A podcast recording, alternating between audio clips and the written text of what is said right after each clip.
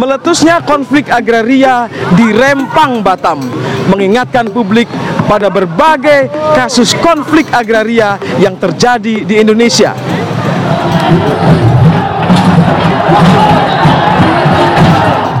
Warga di Rempang, Batam tentu tidak menyangka wilayah yang didiami sejak puluhan bahkan ada yang mendiami sejak abad ke-18 itu harus terancam hilang.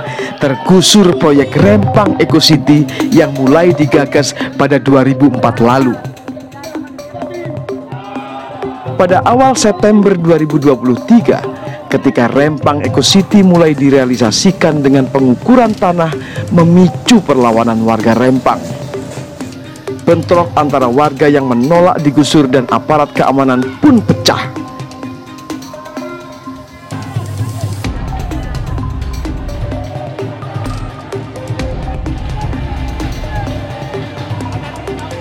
Puluhan orang ditangkap dalam peristiwa itu.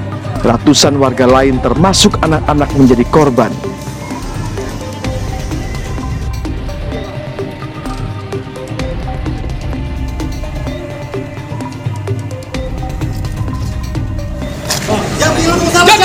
Kalian. Udah, udah, udah. Yang bilang kau salah siapa? Kenapa kamu kasar sama Siapa yang bilang kau salah? Kenapa kamu kasar sama aku? Siapa yang bilang kau salah? Tadi Bapak Presiden dalam arahan rapat pertama adalah untuk penyelesaian masalah rempang harus dilakukan secara baik, secara betul-betul kekeluargaan dan tetap mengedepankan hak-hak dan kepentingan masyarakat di sekitar di mana lokasi itu diadakan. Yang kedua, kami diberikan tugas langsung oleh Bapak Presiden dan tugas ini sebenarnya sudah terjadi dalam beberapa hari yang lalu untuk menyelesaikan persoalan ini dengan baik dengan melibatkan kementerian lain. Dan oleh karena itu kami laporkan bahwa dari 17.000 hektar areal Pulau Rempang itu yang bisa dikelola hanya 7.000 lebih sampai 8.000 selebihnya adalah hutang lindung dan kami fokus pada 2.300 hektar tahap awal untuk pembangunan industri yang sudah kami canangkan tersebut untuk membangun ekosistem eh, pabrik kaca dan eh, solar panel. Dalam pertemuan kami beberapa hari lalu dengan tokoh-tokoh masyarakat di sana, saya datang sendiri di Rempang selama dua hari dan menemui masyarakat di sana dan alhamdulillah kami telah melakukan solusi bahwa posisi Rempang itu bukan pergusuran. Sekali lagi. Yang kedua bukan juga relokasi, tapi adalah pergeseran. Karena kita melakukan kalau relokasi itu dari pulau A ke pulau B. Tadinya kita mau mau gesek mau apa namanya relokasi dari Rempang ke Galang. Tapi sekarang hanya dari uh, Rempang tap ke kecamat ke, ke kampung di kampung yang ada masih ada Rempang. Masyarakat juga diberikan penghargaan terhadap status lahan. Ternyata saudara-saudara saya di sana secara turun temurun itu sebagian belum mempunyai alas hak. Dan dengan pergeseran ini kita memberikan alas hak 500 meter persegi dengan uh, sertifikat hak milik. Kemudian rumah kita kasih dengan tipe 45 apabila ada rumah yang tipe lebih dari 45 dengan harga 120 juta apabila ada yang lebih nanti dinilai oleh KJPP nilainya berapa itu yang akan diberikan.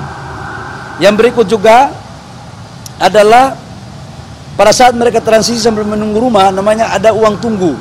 Itu satu juta satu juta dua ratus per orang dan uang kontrak rumah satu juta dua ratus per kakak. Jadi kalau satu kakak itu ada empat orang maka dia mendapatkan uang tunggu 4 juta 800 dan uang kontrak rumah 1 juta 200 jadi total kurang lebih sekitar 6 juta rupiah. Itu cara perhitungannya. Kemudian di dalam proses pergeseran tersebut ada tanaman ada keramba itu juga akan dihitung dan akan diganti berdasarkan aturan yang berlaku oleh BP Batam. Jadi ada lima, uh, lima kampung yang kena yaitu Blongkek, Pasir Panjang, Sembulan Tanjung, Pasir Merah, Sembulan Hulu. Kita geser ke Tanjung Benun yang lokasinya tidak lebih dari 3 km. Nanti habis dari sini kami langsung rapat lagi teknis di Kementerian Investasi yang akan dihadiri oleh Pak Gubernur, Pak Wali Kota sebagai Kepala BP Batam dan beberapa kementerian teknis lain. untuk kita lakukan di sana. Kami juga akui bahwa dalam proses kemarin itu terjadi cara-cara yang kurang elegan yang kemudian berdampak pada uh, ketidaknyamanan bagi saudara-saudara saya yang ada di sana.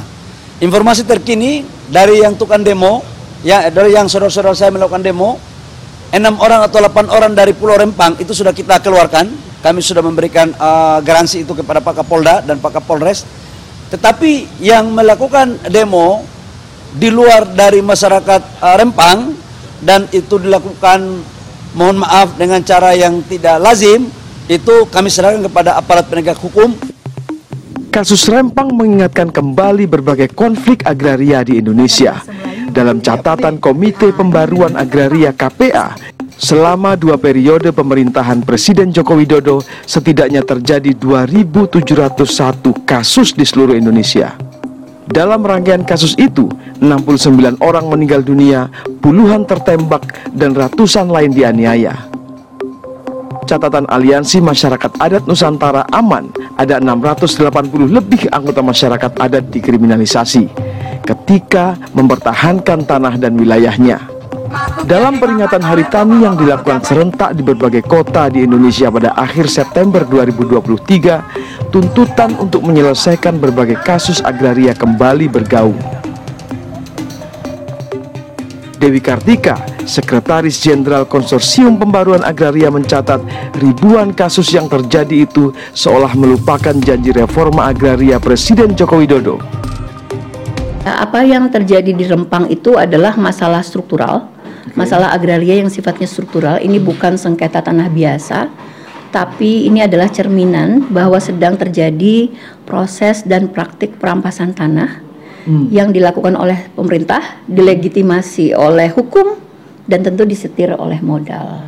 Jadi ini ada kolaborasi kolektif hmm. untuk memastikan kebutuhan-kebutuhan pengadaan tanah untuk pembangunan Rempang Eco City itu bisa dilakukan secara cepat dan uh, tentu karena kecepatannya itu dipaksakan di menggunakan tata cara kekerasan, represivitas dan ada intimidasi, maka itu menghasilkan letusan konflik agraria. Konflik hmm. agraria itu menunjukkan ada resistensi, ada penolakan dari masyarakat terhadap model ataupun rencana pembangunan.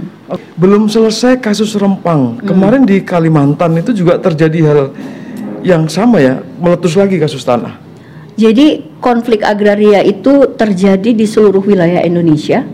Dari awal pemerintahan Jokowi, konflik agraria ini terus-menerus meletus. Artinya memang belum ada perubahan fundamental tentang bagaimana negara mengatur penggunaan, penguasaan, peruntukan tanah dengan prinsip sebesar-besar untuk kemakmuran rakyat sesuai pasal 33 ayat 3 konstitusi kita dan undang-undang pokok agraria. Dari sejak 2015 2000. sampai dengan 2022 hmm. sudah ada 1000 2170 letusan konflik agraria di seluruh sektor. Apakah itu konflik agraria akibat uh, sektor pembangunan perkebunan, kehutanan, pertambangan, pembangunan infrastruktur, properti, kemudian eh, pertambangan, pembangunan di pesisir pulau-pulau kecil seperti misalnya pariwisata premium hmm. ataupun akibat pembangunan fasilitas militer itu berdampak pada terjadinya konflik agraria di seluruh sektor. Yang selesai berapa itu?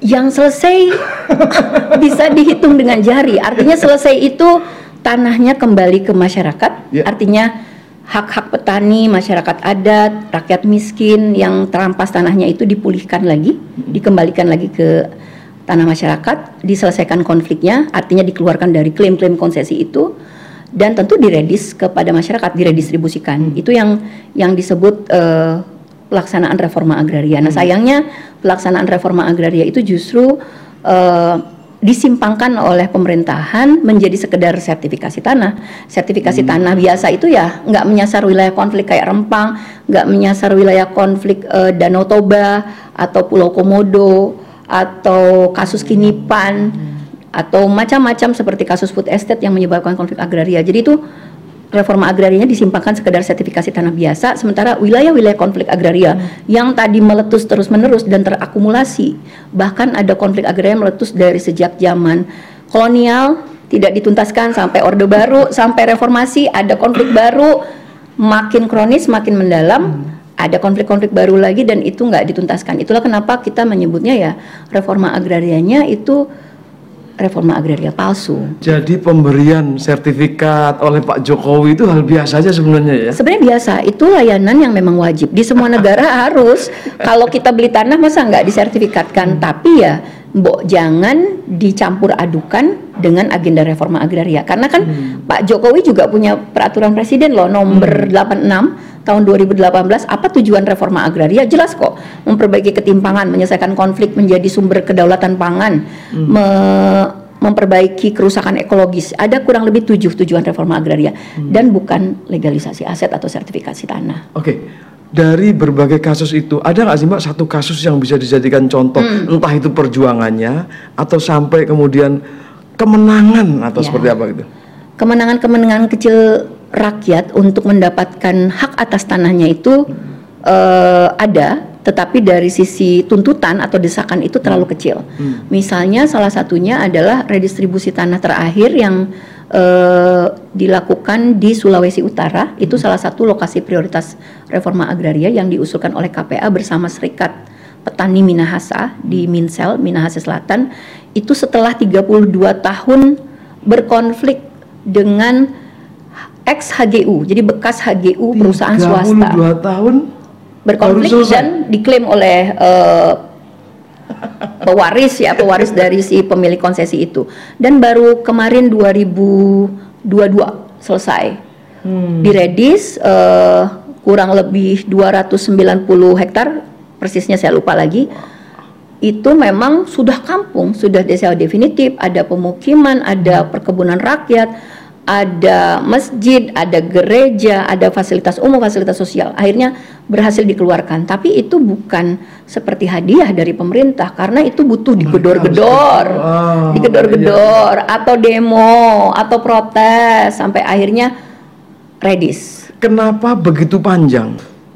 Karena ada kepentingan yang lebih besar, kepentingan elit bisnis, kepentingan birokrat elit hmm. politik juga yang mungkin berkelindan di dalam konflik-konflik agraria itu uh, sehingga menghambat proses reforma agraria karena memang uh, kenapa reforma agraria itu sering ditakuti oleh penguasa karena hmm. memang yang akan diambil alih atau yang dituntut untuk ditertibkan adalah konsesi-konsesi yang dimiliki oleh elit bisnis dan elit politik. Kalau PSN proyek strategis nasional cepet kan, kayak kereta api cepat. Iya, iya. Tapi giliran reforma agraria yang janjinya sudah sejak 2014 menjadi salah satu janji nawacita kelima, 9 juta hektar land reform, sampai dengan sekarang terlalu kecil kemenangan rakyat dan terlalu besar tanah-tanah yang akhirnya dirampas diambil alih dari tanah masyarakat seperti yang terjadi di Rempang. Situasinya kurang lebih hampir sama seperti Orde Baru, bahkan mungkin lebih parah karena bahkan sekarang